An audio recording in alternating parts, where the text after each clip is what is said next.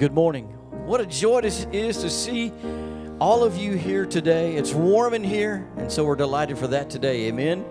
Would you join me as we put our voices to worship together today? We sing to the King, we worship the King together today.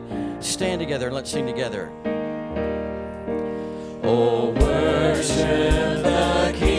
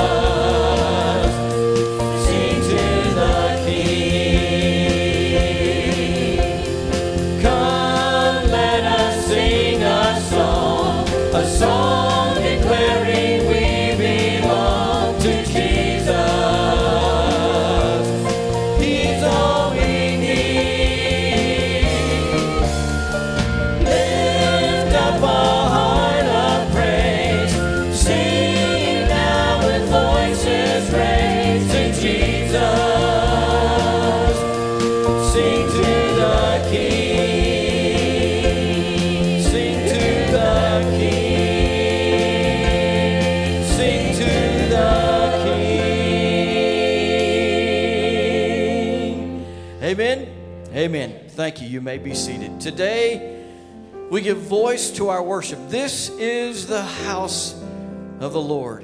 And may our worship be right today. I'm so thankful for our pastor's message and continuing in John chapter 2, that last half where Jesus clears the temple because he knows that the temple is a house of worship and it is a house of the Lord. May we declare that today. Amen. So that as we're in the presence of the Lord today, there is nothing else that can utter from our lips than the words, Hosanna. Praise is rising. You worship as our praise team sings.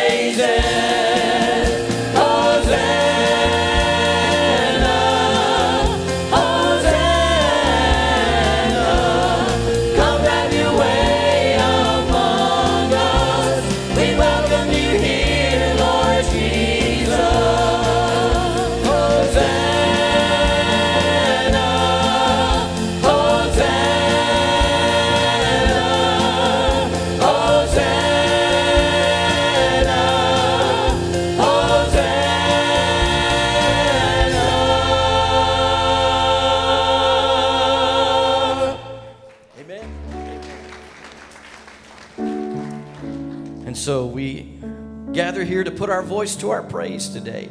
And we have something simply just to say to the Lord Lord, here I am to worship with all that I've brought to this place today. God seeks to do amazing things in our lives today. So, would you join us together as we sing these songs of worship and stand together and say to the Lord, Here I am to worship? Lift your voices together.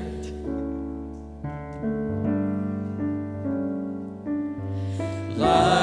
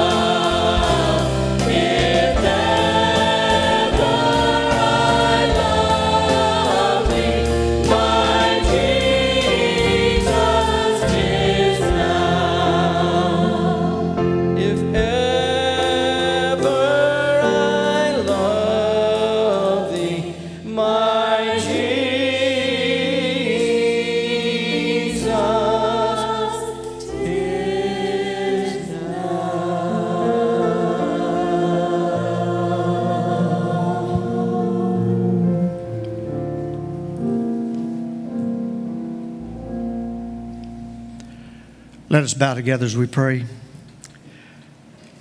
Our Heavenly Father, our hearts rejoice this morning because we are able to come and worship and sing and be thankful for the fact that you did purchase our pardon on Calvary and that your sin, your blood covered the multitude of our sins. Father, we thank you for this precious time of worship this morning. We thank you for this church and where you've planted it in this community so many decades ago. And Father, we thank you for the ministry that we have through this body of Christ. As we approach that time of worship, Father, where we will open our words and where we pray, Father, that each of us will open our hearts and our minds to hear your word. We know that your Holy Spirit has led our pastor to hear the message that you have laid upon his heart for us today. And that, Father, we will be receptive vessels to that message. Father, we thank you now for the, divi- for the decisions and the victories that will be won this morning in the hearts and lives of many. Father, we do pray that as we rejoice at the gift of salvation, that if there are those present this morning that do not know you as their Lord and Savior, that Father, the conviction of the Holy Spirit will be upon them today as we hear your word, that they too will come to know you as their personal Lord and Savior, that we, as we just sang, can all together rejoice and spend eternity in that mansion that you prepared for us in heaven. Father, again, we thank you for this day. We just pray that you use each of us as your instruments to take your message to others. For it is in your holy name that we pray. Amen.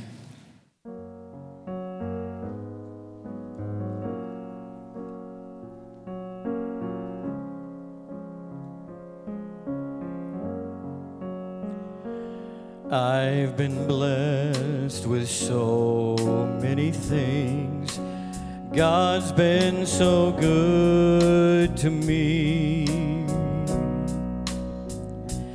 I have family and friends who share in all I do. Yet if I lose it all and I am left, I'm left with nothing.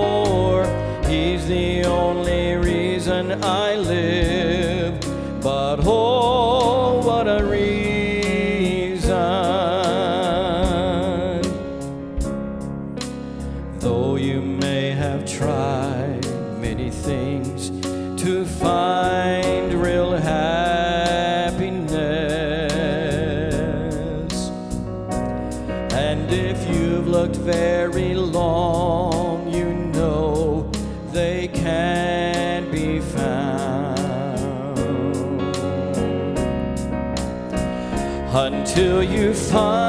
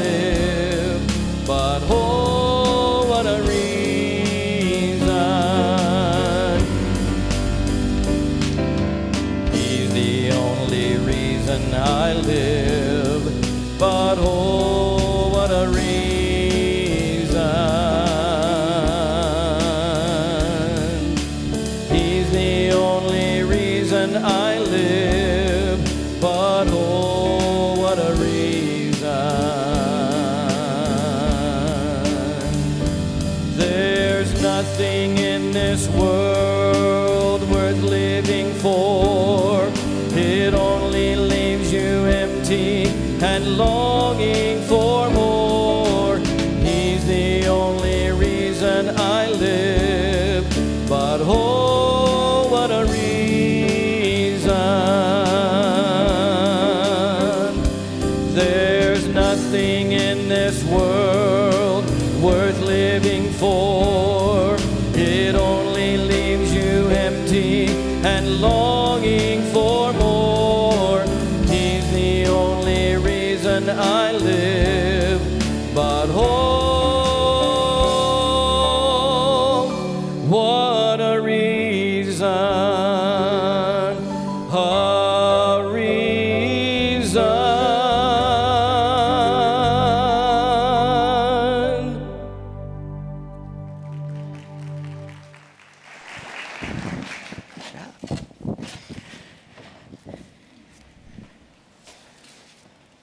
you'll turn in your copy of God's Word to John chapter 2, John chapter 2, verses 13 through 17, we're continuing our series today, Jesus Who Are You, with a message entitled Indignant About Irreverence. So, John chapter 2, verses 12 through 25. Uh, a lot of y'all came in here after we started the service. It's good to see. When we first started the service, we didn't hardly have anybody in here. Good to see y'all here. John chapter 2, verses 12 through 25. We're going to pick up at verse 13. When it was almost time for the Jewish Passover, Jesus went up to Jerusalem.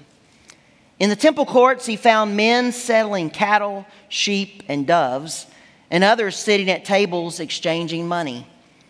So he made a whip out of cords and drove all the temple from the temple area, both sheep and cattle.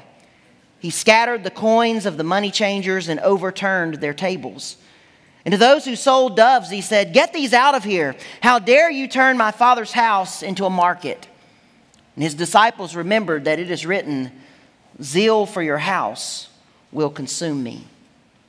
It was a busy time in Jerusalem. Passover was one of the major pilgrimage festivals of the Jewish people, and every adult male who lived within a 15 mile radius of Jerusalem had to attend, but many others did as well. In fact, the population of Jerusalem and the surrounding area would swell to about two and a quarter million people during Passover. How many of you have ever been to LSU on game day? Anybody been to LSU on game day? You know how crowded that campus is on game day, but that's about 200,000 people on a 2,000 acre campus. Jerusalem was only 400 acres, and two and a quarter million people were coming into that city. It must have looked like ants on an ant pile during that time of Passover. If there wasn't a cluster of hotels at every exit off the interstate leading into Jerusalem, and so people had to camp out all over the place, and what inns there were were jammed, and everything was crowded. So that so many people traveled into Jerusalem because Passover was such a big deal. It, it was a time of celebration, it was a time filled with much expectation, much as we experience around Christmas. And because of so much travel, the Jewish tradition required an entire month of preparation. The, there were roads that were repaired, bridges were rebuilt or shored up, and uh, even the sepulchres were re-whitened so everything looked nice for the travelers at Passover. And with so many people coming into the city and the surrounding area, it was a big time for commerce. I mean, like Black Friday and Cyber Monday and the whole Christmas buying season, everyone was cashing in on Passover. Uh, no doubt, uh, as Jesus and his companions traveled up to Jerusalem, they passed all kinds of people who were selling trinkets and souvenirs, and everybody had their hand out. Everybody had something to share. Now, I don't, I don't really know what the souvenirs were for Passover. Maybe it was a bobblehead of the high priest or a, a t shirt that said, I went to Passover, but all I got was this lousy t shirt. I'm not real sure what they were selling along the road, but I'm pretty sure many of them were selling things travelers needed food, extra clothes, other things that they might need. And it was as busy as any open air market you might see today. And all of that outside the city and probably within the city too didn't bother Jesus near as much as what he found when he entered the temple complex. Now, The temple was an imposing sight in first century Jerusalem. Uh, The entire complex was the size of about 16 football fields, stacked uh, end to end and then all the way across about eight uh, football, eight across, two high and eight across, about 16 football fields. That's a huge space. And the walls were high, and the main sanctuary that housed the, the holy place and the Holy of Holies uh, rose several stories high above the city. And I can only imagine the sight as Jesus stepped into the large open court of the Gentiles, itself the size of several football fields. There were peoples and animals and stuff everywhere. Over there, they were selling cattle. Over there, they were selling sheep. Over there, they were selling doves. And everybody was trying to compete with somebody else. Perfect lambs for sacrifice. Get your dove here. I've got a good rate on a bull right over here. And the noise and the smell of the animals alone would have been enough to have driven anyone crazy. But the selling of these animals actually had begun as a necessary service. Uh, it, was a, it was nearly impossible for a traveler who lived at a home far away and was traveling into Jerusalem to be able to bring along his sacrificial animal. Much the, the journey would have been difficult to care for that animal, but even there, it'd be very difficult to bring that animal on a journey without it becoming blemished in some way because sacrifices had to be perfect. And so the animals that were sold at the temple had the priest's seal of approval. They were unblemished. And so travelers could come in, buy their sacrifice there at the temple, and offer it to the Lord. It was a convenient practice. But unfortunately, what began as a service had become a racket. The sellers and inspectors in the temple sold all the sacrifices. And we find out from rabbinical literature that these inspectors uh, spent a great deal of time learning their craft. They spent about 18 months out on a farm learning the differences between a blemished and an unblemished animal. And they had even developed the ability to look at an animal that is perfect today and see if it might develop a blemish later on. And so these guys had a, a, a pretty good thing going because they realized that the only animals that could get through were animals that passed by them. And so if they didn't approve of the animal, it could not be approved. And so over time, extortion started occurring. They realized that they could just about reject every animal that was brought into the temple and offer their own perfect animals on the side. Jack up the price because the worshipers had no other option, and then the priests and inspectors would have it made. And by the time of Jesus, this was the temple business. Even if you brought a perfect animal, you could probably bet it would be found to have some kind of blemish, or we can tell that this one is going to be blemished later. And so your sacrifice would be unapproved. So Jesus saw all of this selling of animals happening, and then Jesus saw the money changers. You know, people were coming from all over the, the Jewish world, and they needed to come in and they needed to change their money to the correct currency, just as you might if you travel to another nation. But again, what be, had begun as a service had become an exploitation. Authorities tell us that money changers charged as much as two hours of a working man's wage to change just a half shekel. They charged the same amount then for every half shekel above the original. And so if a man came in with a two shekel piece, he would have had to pay an entire day's wage just to change his money. And that brought a lot of money into the temple. And you can bet that not all that money made it into the temple treasury. A lot of it was going into the pockets of the money changers because of their hefty commission on the top. But the high priest was profiting as well. In fact, the high priest was behind it all. The high priest at this time was a guy named Annas, and though the Old Testament scripture says a high priest uh, inherited his position as a descendant of Aaron, by the time of Jesus, the high priest was being appointed by Rome. So Annas was not a religious man. Annas was a political man, and he was all about cashing in on Passover. In fact, the high priest Annas actually sold franchises for space for the money changing booths and the different people to sell animals. The temple courtyard was dubbed the bazaars of Annas. And the commotion that must have been within the temple is almost beyond our imagination. And as Jesus looked around, he could not believe what he saw. The temple courts looked more like a market than anywhere else in the city. The noise was deafening. The moos and baas and coos mixed with the shouts of salesmen and the cries of buyers made for a cacophony unlike anything Jesus had ever heard. This is what they call worship. Blood rushed to Jesus' face. He found some cords and he wove them together to make a whip. One person I read said that he did so quickly. I, I don't think it was a hurried kind of thing. I think it was thoughtfully, deliberately. But then he let loose. Enough! Enough! I don't know what his lead word was, but it was something that got everybody's attention. And Jesus went through the entire, the entire temple courtyard, waving his whip at the, at the animals, causing them to run. And that must have been a wild sight because there weren't all that many exits from that temple courtyard, and the animals running like crazy, trying to find an exit, then running out, pushing people aside, them jumping out of the way for their dear life. To the guys selling the doves, he said, Get those out of here. The doves would have been in cages, so he, they would have had to take those and, and run out. And to everybody, he shouted, How dare you turn my father's house into a market?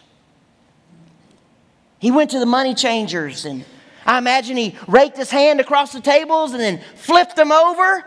Money going everywhere, guys jumping up, shouting, Hey man, what you doing? Can you get the scene, the commotion?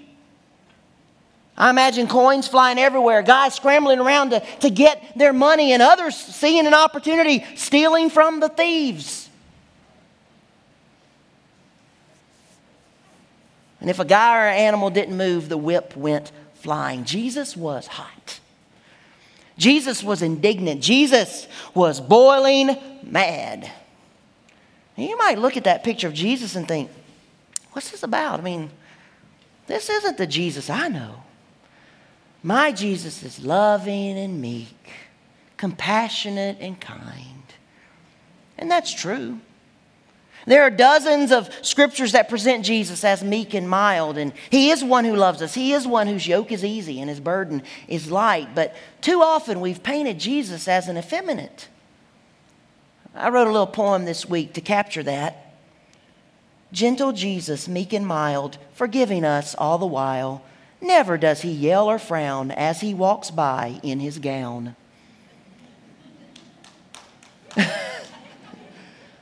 That's not Jesus, though. Yes, he does forgive. Yes, he has a gentle way with us, but he's also strong. After all, he's the King of kings and the Lord of lords. He's the creator of the universe. You can't be the master of the universe and be a pansy. I like this passage. Because here we get a picture of a strong and powerful and courageous God man. And this isn't the only place. It's throughout the Gospels. You know, there was nothing mild about the fierce message Jesus sent Herod when he said, Go tell that fox. There was nothing mild when he told Peter, Get behind me, Satan. And you know, as I thought about it, Jesus' statements to the Pharisees and Sadducees were about as pithy as President Trump's tweets. You're like whitewashed tombs. You brood of vipers. Jesus wasn't always nice. He was strong.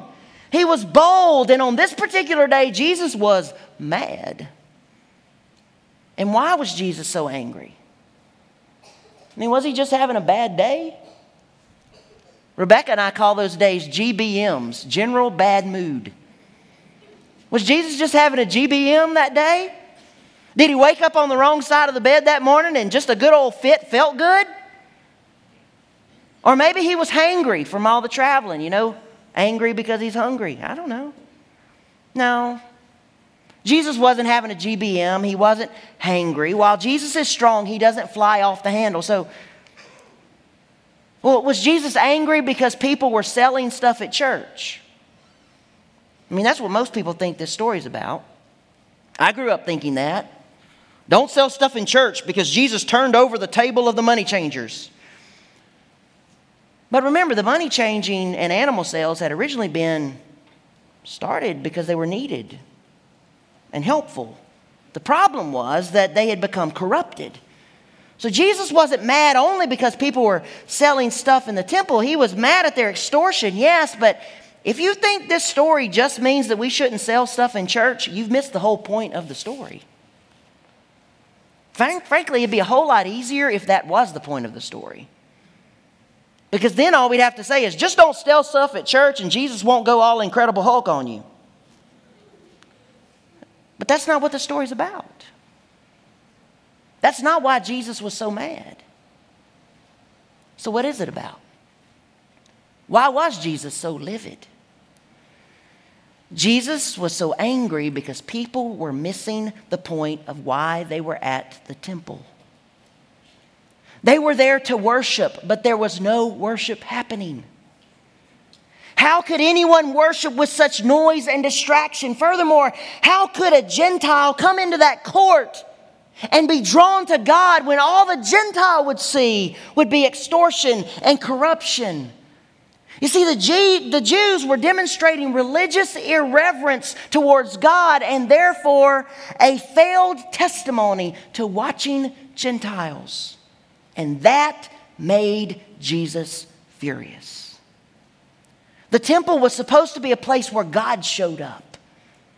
If you'll recall, when the first temple was built by Solomon, when the Ark of the Covenant was brought into the temple, a thick cloud filled the temple. That ark symbolized God's presence coming in. That, that, that uh, cloud was the kabod of God, the presence of God.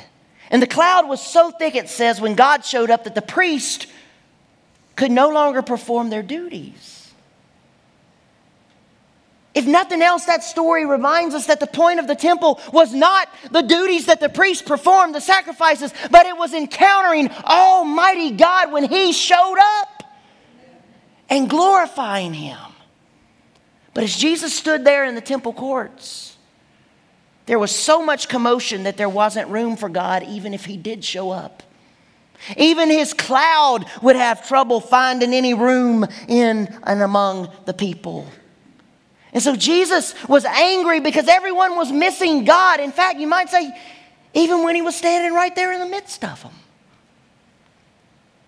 So Jesus was indignant about the irreverence that was all about him. The people were reducing God to a system and limiting worship to tradition.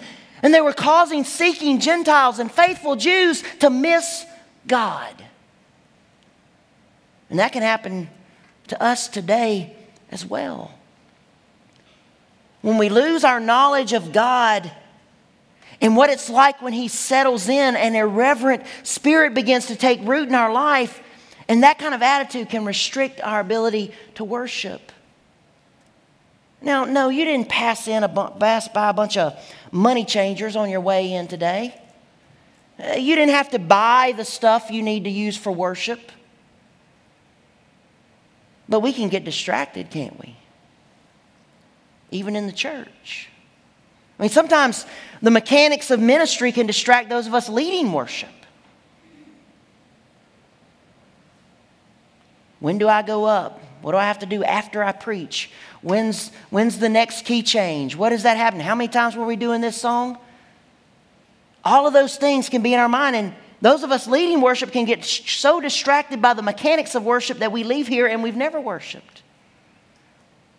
Those helping can as well. Our courtesy team can be too focused on making sure people get in and out and safely and in and out of cars and the doors are locked when they need to be locked and unlocked when they need to be locked that they never worship. And the media guys can get lost in when do these lights change and when does this slide go and when does this mic go on and when does this mic go off. And the instrumentalists are, are worried about what's coming next and how that's going to go. And, and we can get so distracted that we never worship. And all that irreverence would make Jesus indignant. But it happens in the congregation as well, usually through the distractions that come into our mind. One of my favorite commentators, R. Kent Hughes, said it this way. He said, Too often our own hearts can become like that outer court of the Temple of Jerusalem. Even while we sit in church, the bazaars of suburbia can be spinning through our heads. We may be thinking about the next business deal we're getting, going to close, athletic events that await us, shopping trips, bridge parties. Solomon said it all when he said in Proverbs 5:14, "I am at the brink of utter ruin, ruin in the assembled congregation." It's possible to be almost in utter ruin even while we are part of a Bible-based church. And that's so true. I've been there, and I'm sure you've been there. We're famished with the familiar, we're distracted in the holy place, and, and Jesus would be indignant over our irreverence. I mean, even think about your, congre- your conversations at church so far today, and conversations you'll have, conversations you normally have in the comings and goings at church. In the chit chat moments with fellow members of God's family, what are the subjects? We talk about family, maybe the World Series, ball games that happened Friday night or yesterday, or upcoming games for today. Maybe you talk about a project at the house or your garden or what you killed yesterday hunting. None of that's bad. In fact, it all helps us connect and become friends and build relationships, so that's good. Keep it up. But have you also shared with anyone what God taught you this week in your time with Him? Have you asked anybody, hey, what's God doing in your life this week? How's He, how's he grown you? How's He done? Because you see, that's the kind of stuff we ought to be talking about even more than all the other things. Church is not a place just to do social life together, it's a place to do spiritual life together. That's why we say we do life together. We unload our burdens, we share our hearts, we get real, we love each other through the mistakes and struggles, the heartaches and sorrows. And then, in addition, we celebrate all the days of triumph and the times of salvation and the seasons of healing and, and the days of restoration. When you arrived for worship today, did you come with a sense of expectancy, of meeting with God? You know, just last week, Danny Nation and Kevin Bowles, both at different times before the first service, said something like, You never know if this could be the day when God does something big. That's a sense of expectancy. And they're sharing that with me, even though I generally come into Sunday with a sense of expectancy, gave me a greater sense of expectancy. But I'm concerned that our hearts and our minds are so busy with the bazaars that God couldn't show up sometimes if He wanted to. Or if He did, we would hurry past Him and miss Him. What happens in corporate worship is predicated upon what happens in personal worship. What happens in the heart of a church is predicated upon what happens in the hearts of the members of that church. When our hearts are full of stuff other than God, it makes Jesus mad. So let's ask this question What really was at the root of Jesus' anger? You know, a lot of stuff can be at the root of somebody's anger pride, hate, fear, unforgiveness, prejudice, hurt. What was behind Jesus' anger? What was the root of it? It was love. Hey, love caused him to pitch a fit? Yeah. As Jesus looked at the bazaars, as he looked at the commotion, as he looked at the people totally missing the point of worship, his heart broke. They were missing the whole point. They were missing God. They were missing the true encounter with God in worship. The cacophony of commotion had caused an erosion in devotion. And Jesus' heart broke. He became indignant over the irreverence. His heart ached and his love welled up inside him with that righteous cry of enough. And I imagine the disciples just kind of stood there wide eyed as it happened. You know, in high school, I used to sometimes laugh when the coach pitched a fit at halftime. I don't think the disciples laughed on this day. They just watched as Jesus sent everyone and everything scrambling. They stood there as the place grew silent for the first time in years, except for the scurrying of people and the animals bleeding and carrying on. And while they stood there, the Spirit brought Psalm 69 9 to the mind of one of the disciples. And I wonder if, as the disciples stood there watching, if one of them didn't just say it Zeal for your house will consume me. And if the others heard that and, and they just simply shook their head in agreement, zeal for your house will consume me. Two important words there zeal and consume. Zeal means great energy, enthusiasm in pursuit of something, and consume is a word that even in the original language meant what it means today. It, it's eaten up or burned up. So Jesus was consumed, burned up, filled up, eaten up with a zeal for God's glory and his house. We usually get consumed with zeal for all kinds of stuff. A young man might say, zeal for a girl consumes him. A business person might say, a zeal for success consumes them. We can be zealous about a lot of stuff relationships and our careers and our hobbies and our dreams. And likewise, a lot of things can consume us. Those things we're zealous about, but also our heartaches and struggles can consume us. But Jesus was consumed with a zeal for the Lord's house. His heart was steadfast, his heart was fixed, and so should ours. You see, while Psalm, 9, Psalm 69 is a messianic psalm and a reminder about who Jesus is, it's also a check for us. Jesus was angry because all of those worshipers were not consumed by a zeal for the Lord's house. Their hearts were far from worship, their minds were on other things. And so, therefore, Jesus was cleaning house with a whip. You might know the religious leaders couldn't simply stand by. One of them finally got irritated enough to say something, and we pick up the story in verse 18. Then the Jews demanded of him, What miraculous sign can you show us to prove your authority to do all this? And Jesus answered them, Destroy this temple, and I will raise it again in three days. The Jews replied, It has taken 46 years to build this temple, and you're going to raise it in three days? But the temple he had spoken of was his body. After he was raised from the dead, his disciples recalled what he had said. Then they believed the scripture and the words that Jesus had spoken. Now, while he was in Jerusalem at the Passover feast, many people saw the miraculous signs he was doing and believed in his name. But Jesus would not entrust himself to them, for he knew all men. He did not need man's testimony about man, for he knew that was in he knew what was in a man. This was Jesus' first time at the temple during his ministry. It would not be his last time. Every time he went back, he sparred with the religious leaders, and so there's no wonder they hated him so much by the time of the crucifixion. But on this day, Jesus said something they just couldn't get. He said, Destroy this temple, and I'll raise it again in three days. Now, there was no way Jesus could rebuild Herod's grand temple in three days. But Jesus wasn't talking about that temple. He was talking about the temple of his body, the living temple of God and then his resurrection that would come. You see, Jesus, like no other man, was the temple of God. John has already told us the Word was God, and the Word became flesh and tabernacled among us.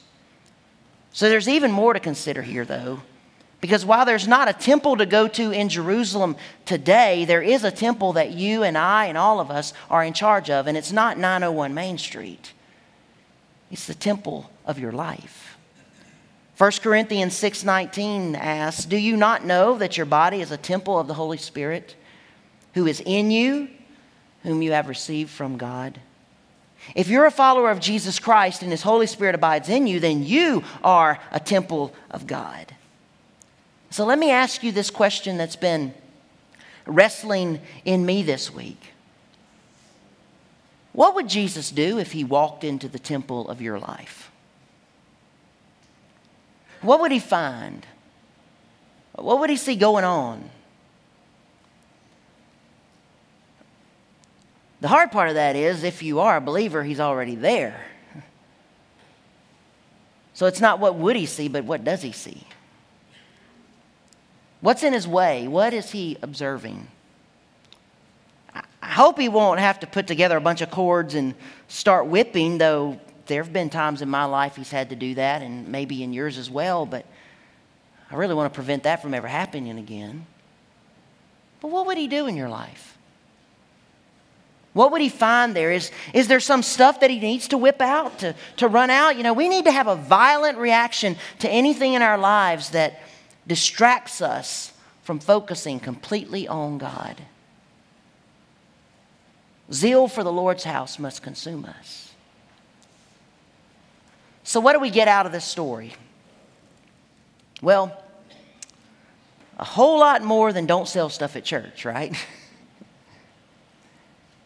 what we get is this check your temple, check your heart, check your worship. Don't cause Jesus to become indignant over your irreverence. Make sure that zeal for the Lord's house consumes you. Let's pray together. Lord, this morning we come into your presence in worship. And we want you to seek out our hearts, to open up our temples, and if there's anything to clean out, to clean them out. And so, Lord, in just a moment, we're going to sing a song of invitation that says, We surrender all. And I pray, Lord, that that song will be our testimony today. That we truly will surrender everything to you. So, Lord, on this morning, we open our lives to you and we pray, Lord, as the psalmist did, Lord, search my heart and know me. See if there be any anxious way in me.